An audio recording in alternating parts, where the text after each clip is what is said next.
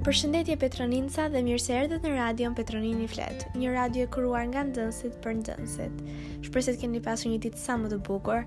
Në episodin e sotëm ne kemi të ftuar një vajzë, një shahiste në fakt, që është viti i parë tek shkolla jonë, emri i saj është Klana Shuqa dhe ajo do të na prezantojë pak me pasionin e saj për shahun dhe rrugëtimin e saj. Përshëndetje Klana. Përshëndetje Natali. Herë, sigurisht, ne të kemi ftuar te ky episod i radios për të folur rreth shahut dhe rreth pasionit që ti ke për të. Si lindi ky pasion, kur lindi, Mund na thuash pak për rrugëtimin që ke kundrejt këtij pasioni? Rreth moshës katër vite e gjysëm, babi më mësoi gurët se si të lëvizja.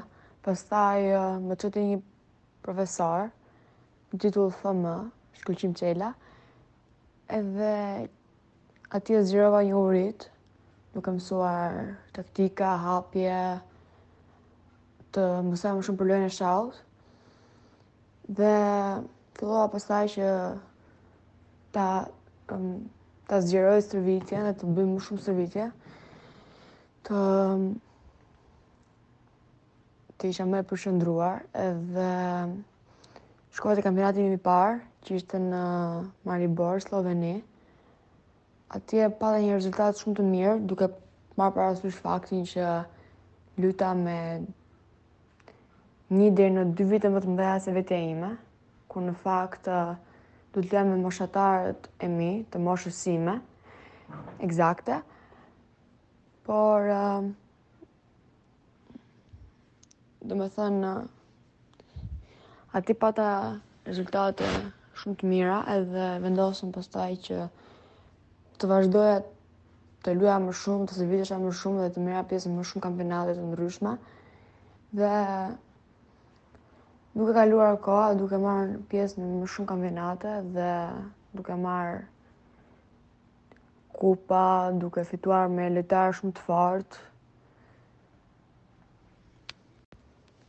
Kuptohet që për të arritur shumë rezultate, duhet të punosh fort, duhet të kesh përqendrim, duhet të kesh një plan ditar që ta respektosh çdo ditë. Në në qoftë se për shembull atë ditë nuk ke motivim, ose je e lodhur dhe prapë duhet të përqendrohesh tek ai plan edhe të vazhdosh të bësh më shumë stërvitje, sepse kjo është e vetmja mënyrë që të arrish rezultate. Dhe është një punë konstante dhe gjithashtu shahu ka dhe këtë gjë që duhet të luash sa më shumë. të bësh sa më shumë ushtrime, si çdo si çdo sport dhe që të bëhesh më i mirë, duhet të marrësh pjesë në shumë kampionate të ndryshme që të luash dhe pasi të luash, të analizosh lojërat dhe të mësosh nga gabimet, që kampionatin tjetër të dalësh akoma më mirë. Po, të kuptoj. Mund të na thuash pak dhe për kampionatet që ke marrë pjesë ose eventet që ke përjetuar? Unë kam marrë pjesë në afërsisht 60 kampionate ndërkombëtare, Open, botërore, evropiane dhe Uh,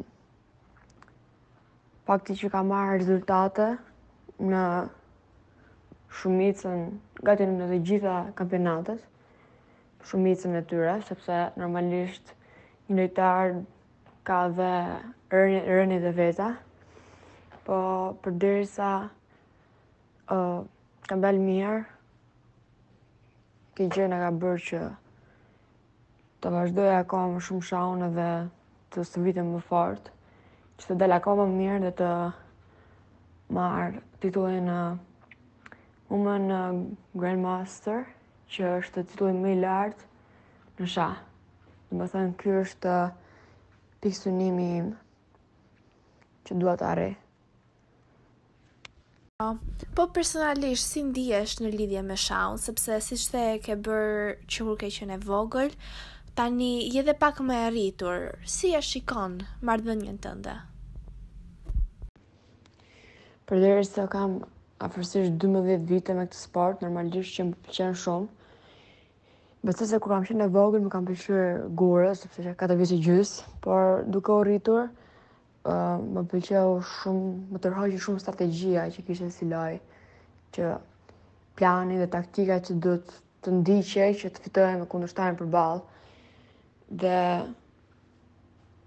kjo gjë më ka tërhequr shumë, sepse thjesht i duke luajtur edhe mendon që mos që të fitash dhe mund të shikosh lloj lloj gjërash, lloj lloj kombinacionesh edhe një, një lojë domethënë ka dhe ato të vetat që ka emocione, ka domethënë çfarë nuk pret Edhe një lojë që mund ta kesh të fituar, mund ta humbasësh, mund ta humbasësh, ose për shembull një lojë që e ke të humbur, mund ta fitosh. Ka plot ulje ngritje dhe është diçka që të bën vërtet për vete.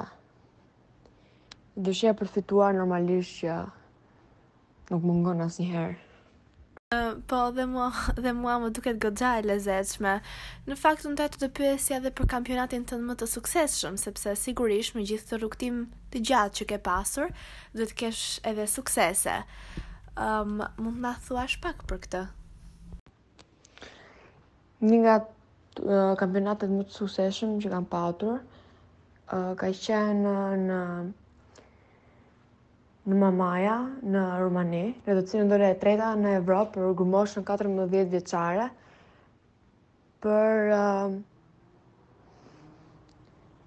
për shah standard, uh, gjithashtu mora dhe titullin në Woman candidate master, gjë që normalisht qe diçka e paharrueshme sepse shahistët për ato synojnë në fakt, sepse janë ajo gjë që dallon një shahist një shahist nga shahisti tjetër. Gjithashtu një kampionat tjetër i suksesshëm ka qenë në Jashi, në Rumani, në të cilin kam dalë e para në botë për grupmoshën 13 vjeçare, Uh, gjithashtu, një kampionat tjetër që ka qenë mbresëlënës ishte kampionati në Budva, ishte kampionat evropian. Ishte kampionat evropian dhe atje dola e para në Evropë për grupmoshën 14 vjeçare, kur uh, isha në fakt vetëm 12. Dhe në fakt atë kampionat unë s'e kam nisur dhe aq mirë, e humba ndeshjen e parë. Edhe në fakt normalisht që u mërzita dhe u dekurajova.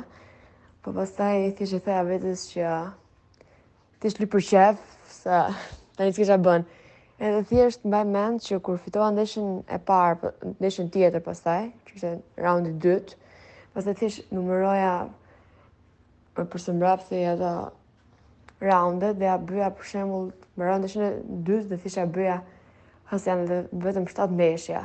Edhe vazhdoja domethënë dhe kështu kalonte ajo dhe thjesht pse po vetëm po fitoja. Edhe fito, fito, fito, fito.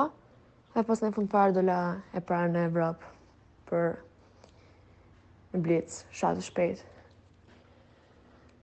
Të kesh kaq shumë arritje dhe të jesh në këtë stad dhe në këtë pikë që ke arritur deri tani Klana, ndihem vërtet krenare dhe e lumtur për ty.